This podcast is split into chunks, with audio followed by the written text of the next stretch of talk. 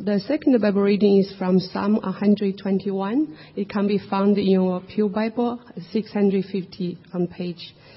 I lift up my eyes to the mountains. Where does my help come from? My help comes from the Lord, the maker of heaven and earth. He will not let your foot slip. He who watches over you will not slumber. Indeed, he who watches over Israel will either slumber nor sleep. The Lord watches over you. The Lord is your shade at your right hand. The sun will not harm you by day, nor the moon by night. The Lord will keep you from all harm. He will watch over you, your life. The Lord will watch over you coming and going, both now and forevermore. This is the Lord's word.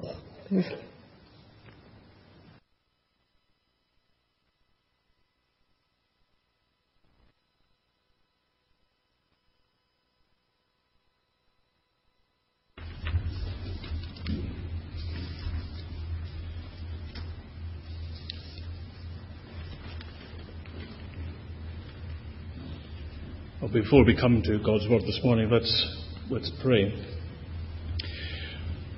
Father in heaven, we thank you that you are a God who reveals himself, who has come to us through your Son, Jesus Christ, God who communicates of your great riches, mercy, grace, and love. We pray, Lord God, that you would come to us now and that you would speak through this, your holy word, for Christ's sake. Amen. Well, if you could have the passage which we had read to us, second reading, Psalm 121, before us, that would be useful. Just to begin with, uh, I don't watch a lot of television, and there does seem to be a, a plethora of uh, reality TV shows. And whenever I see these, and I just dip in from time to time, I'm waiting for the one word. You must know what that word is.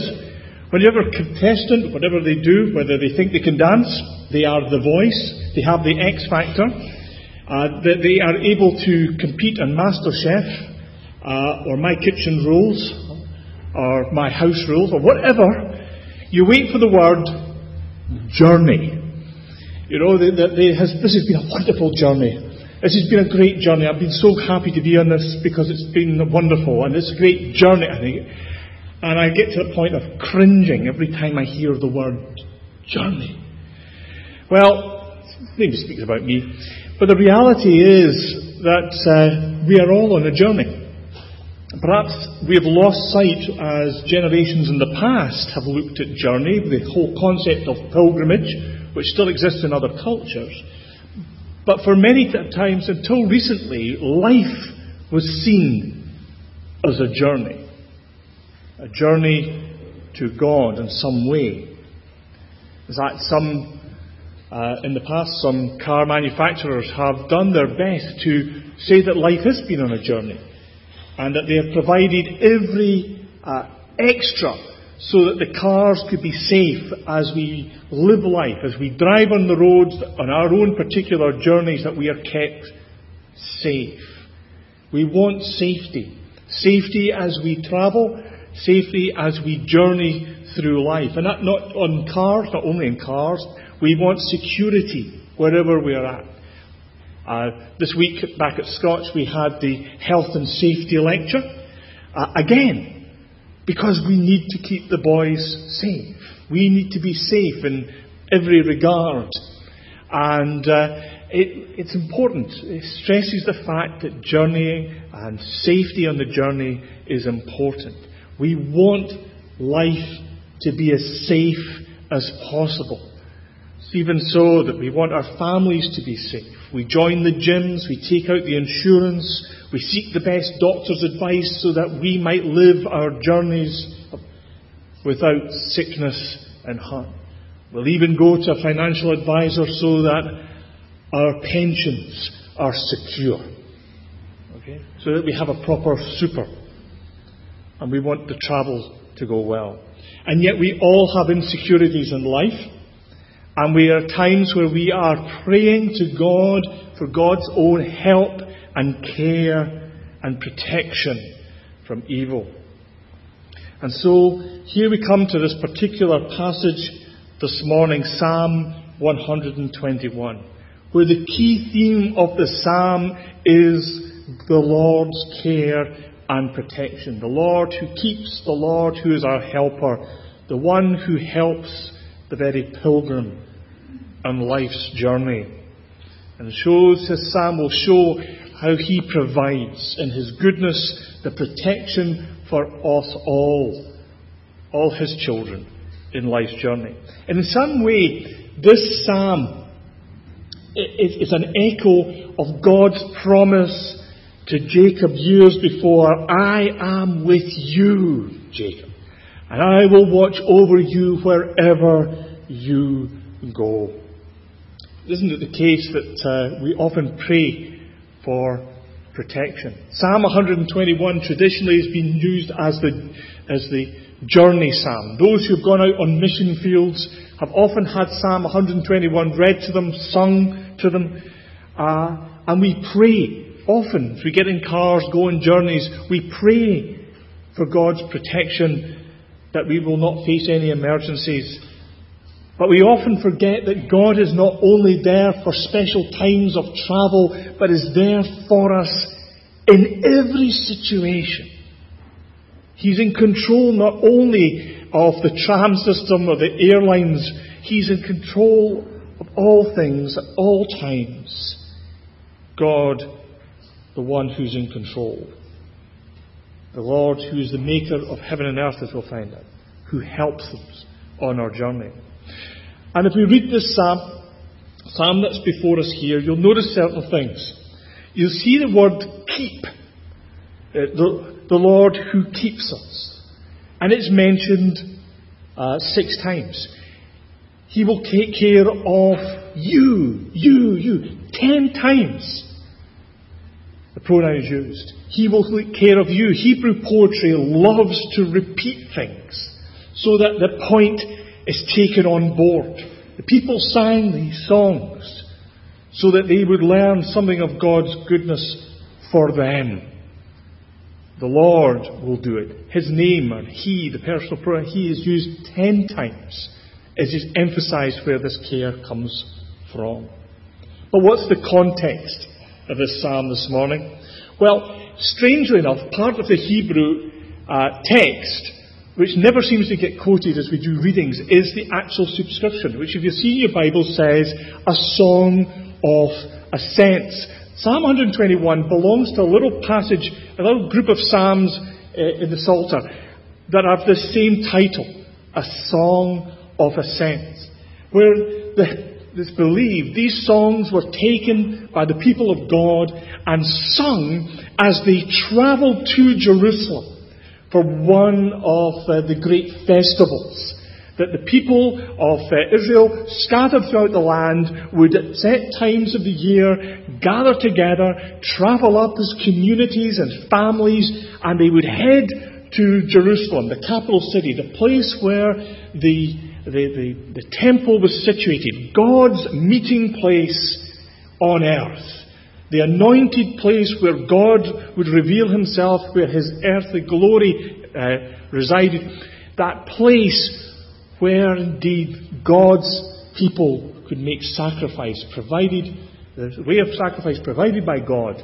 so that there could be atonement, there would be peace, there'd be reconciliation. And so, imagine the people of God are traveling up to Jerusalem and singing these songs of ascents I lift up my eyes to the hills. Where does my help come from? Now, the scholars don't know exactly where about on the journey these songs were sung.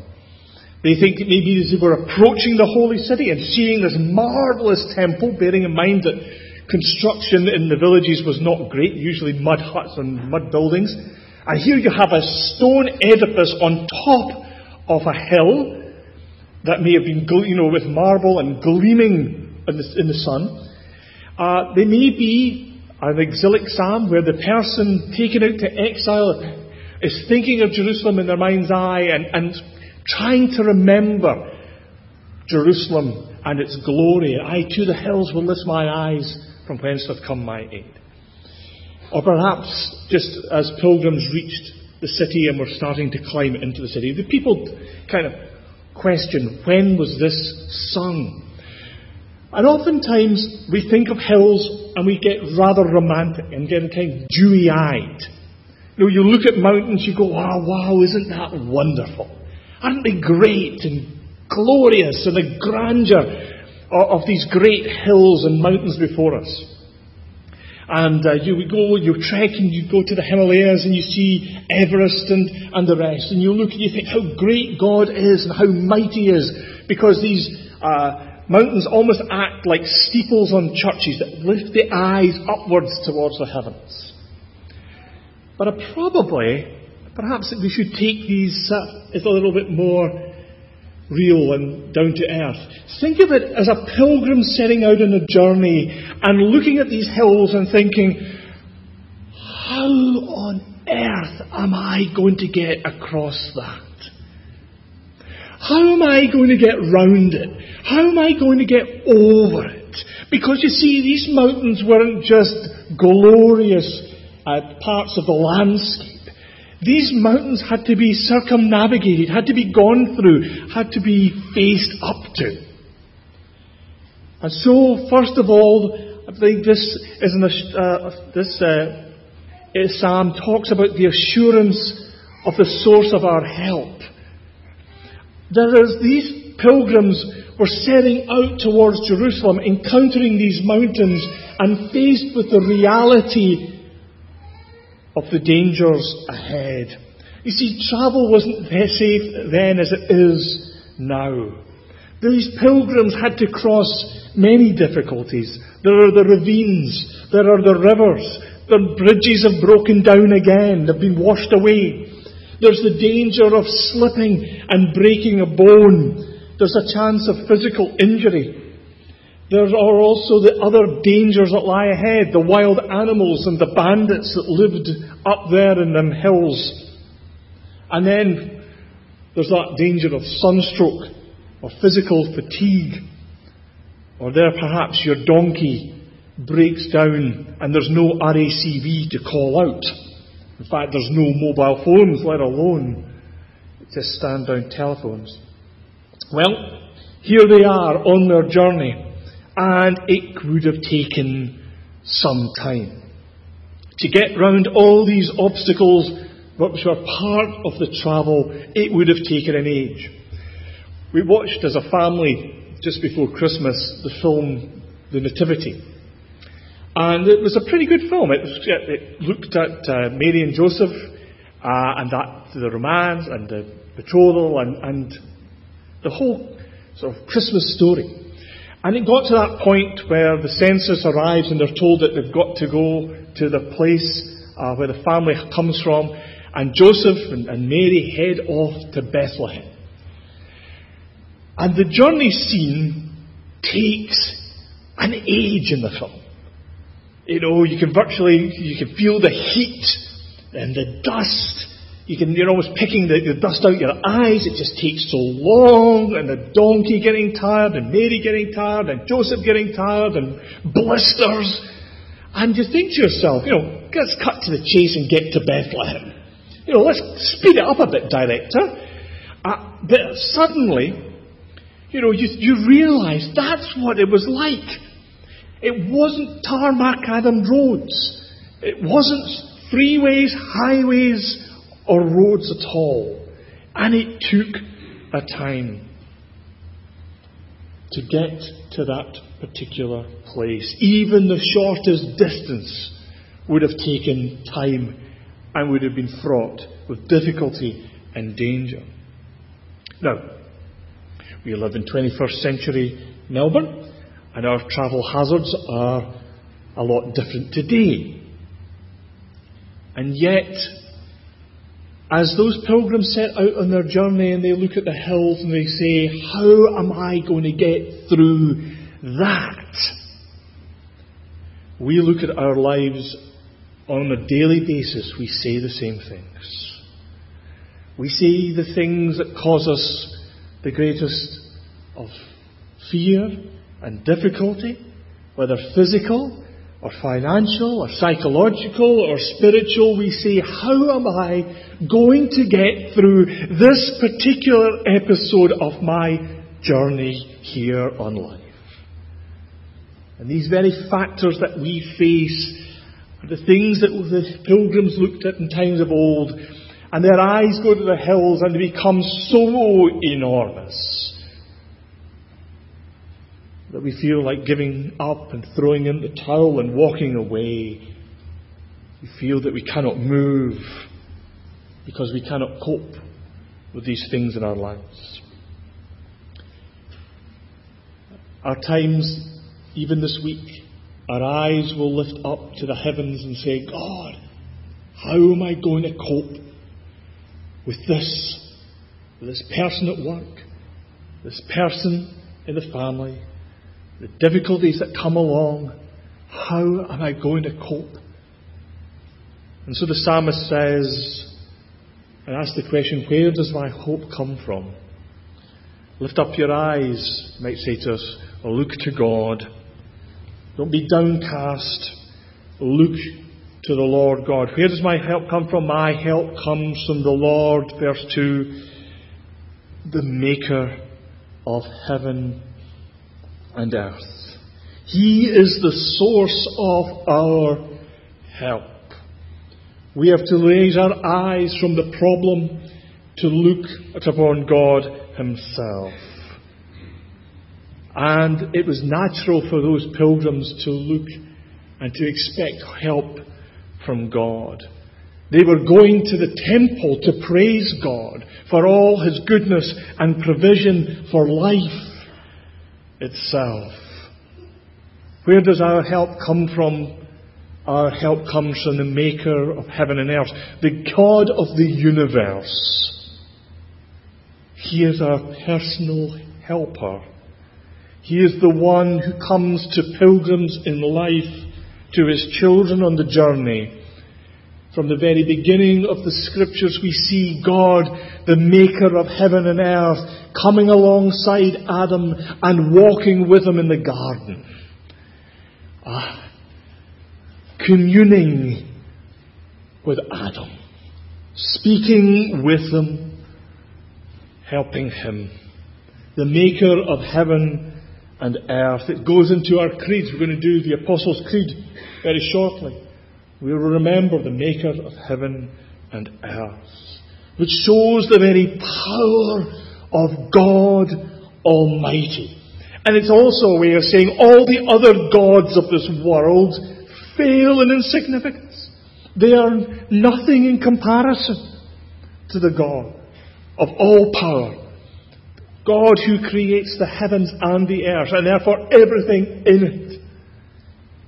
It's the immensity of our God and the puniness of all the other gods that we attach our lives towards. All the other idols that we take for ourselves. They have no power. They have no ability to create. Where does our help come from? Where does your help come from this week?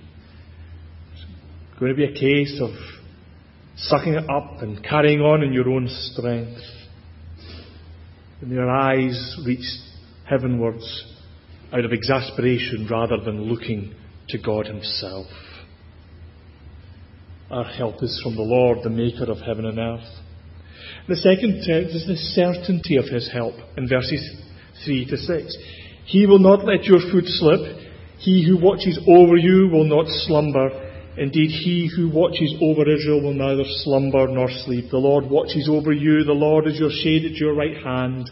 The sun will not harm you by day, nor the moon by night.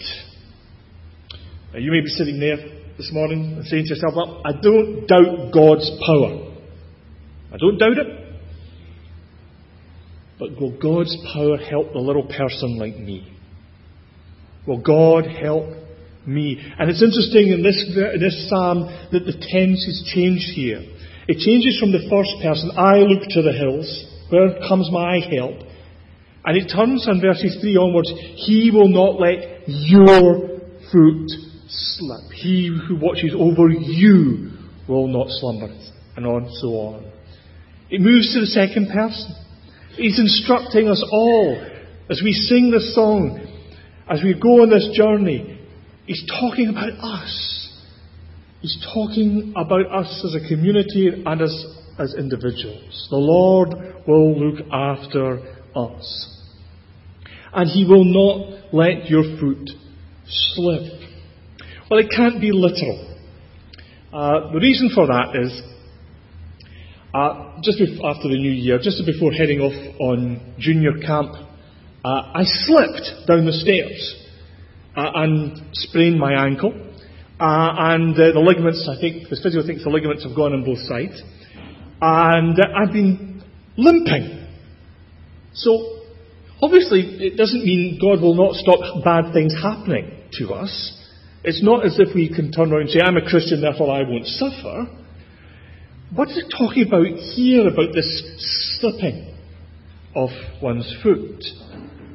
I think what the point that's being said here is that nothing that happens in your life or mine, however small, however idiosyncratic it might be, how trite it might appear to everybody else, whatever it is that comes across our path in our life's journey, God sees it God knows it.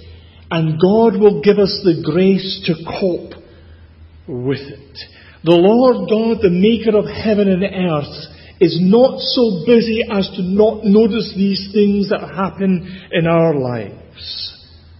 He is always aware. That's why he who watches over our footsteps, our life's journey, neither slumbers nor sleeps. He's not caught catnapping on the job as our God. And the contrast here with the other gods of the Old Testament, where uh, on the Mount, Eli- uh, Mount Carmel, Elijah is there with the prophets of Baal who are making the biggest din imaginable, trying to get Baal to do something for them. And there's Elijah sitting at the side, you know, going, um, is, is he busy? Otherwise, is Baal in the toilet. Uh, is he asleep? Is he, he, are you on voice, is he on voicemail? Our God doesn't sleep. He's never afflicted for a need to rest. He watches over us. He's watching over you. We rest in the shadow of His wings. His hand forever guides and shapes and protects us in our life's journey. He will protect us from all things. He is a shade at our right hand. The sun will not harm you by day, nor the moon by night. That's a, a Hebrew phrase, a figure of speech, which embraces everything. Every eventuality of life, the Lord is our helper. He protects day and night, 24 hours a day, seven days a week, and every day of the year. He protects us. And perhaps actually He protects us more than we realize. Have you ever thought of that? Have you ever thought how often it is the case that we might be spared the dangers that were headed our way? That He's taking care of us from all the things that happen, from the possibility of sunstroke to the lunacy of the moon's rays. Let me illustrate that. Some years ago, uh, we were missionaries in South Africa. And uh, one of my colleagues was situated in the Western Cape in the townships of Guguletu and Khayelitsha outside Cape Town. And uh, he wasn't a fanciful man of great stories. And uh, he's a Scotsman, you see. We don't get kind of caught up with the, the hyper spiritual or the very charismatic. But one day he went into one of the townships, and it was in the height of the Troubles, Uh, and he was there for a church service, and there was a group of lads across from him that uh, made, they're starting to make their way towards uh, the, the missionary. And um, suddenly they stopped. As they came across the road and they were armed with some clubs and sticks and machetes. And uh, suddenly they stopped and started to back away. And my friend, colleague, didn't know what was happening. He went into the church and they had the church service. He got into his vehicle at the end and went home. About a week or so later, he was back at the same congregation where a, one young lad came to him. And uh, this young lad he'd never met before said, came to the missionary and said, Where's the man dressed in white with a sword? What white man? What guy? What, what man with a sword? We were coming to attack you when we saw a man dressed in white and gleaming with a sword. Where is he? And the only explanation my colleague could think was there was some kind of angel stepping away. How many times has God kept us and we've never known it? Because the Lord keeps us day and night. He's not asleep. He looks after us. And that help is limitless. The Lord, verses 7 and 8, the Lord will keep you from all harm. He will watch over your life. The Lord will watch over your coming and going both now and forevermore. Last time I I preached here, I preached on what can separate us from the love of God in Christ. And the answer is nothing. Absolutely nothing. And that's the same here with the psalmist. What can he stop? What, what can he do? He can do all things. Nothing will stop his love for us or his protection. If we open our eyes, we will see it sometime. Derek Kidner, the commentator, writes about verse 8. It says, The Lord will watch over your coming and going both now and forevermore. And Kidner says, It would be hard to decide which half of verse 8 is more encouraging. The fact that it, that's God's help and watching, starts from now, or that it runs on not to the end of time, but without end. The Lord is looking after us. It doesn't start sometime in the future. It starts now, already started, and it will continue forever and ever and ever. We will watch out over our coming and our going. Another Hebrew phrase that expresses the very, every circumstance of life. Every time we leave the house, every trip backwards and forwards, our comings and our goings. Everything that happens, the Lord is our keeper, our helper, our shade. And we can cast our cares upon Him for all time. Cast everything upon the Lord. It used to be in, the, in Melbourne, you have it's unusual. You have these machines that come to collect your, your rubbish, and they come, and these, this machine comes. These arms come out of the machine, pick up the, the rubbish bin, wheelie bin, and lift them up and throw them in. In South Africa, everything's put in a pla- plastic bag, and eventually they're taken by these men uh, who the, they work for the council, and they throw them into the back of a lorry, a huge big lorry in the side of it, and they throw these big, huge bags up into the truck. And we are invited to throw all the cares and burdens of our lives upon the Lord Himself. Cast them up to Him. All the fears, all the anxieties of our journey in life are to be cast on Him because he can be trusted.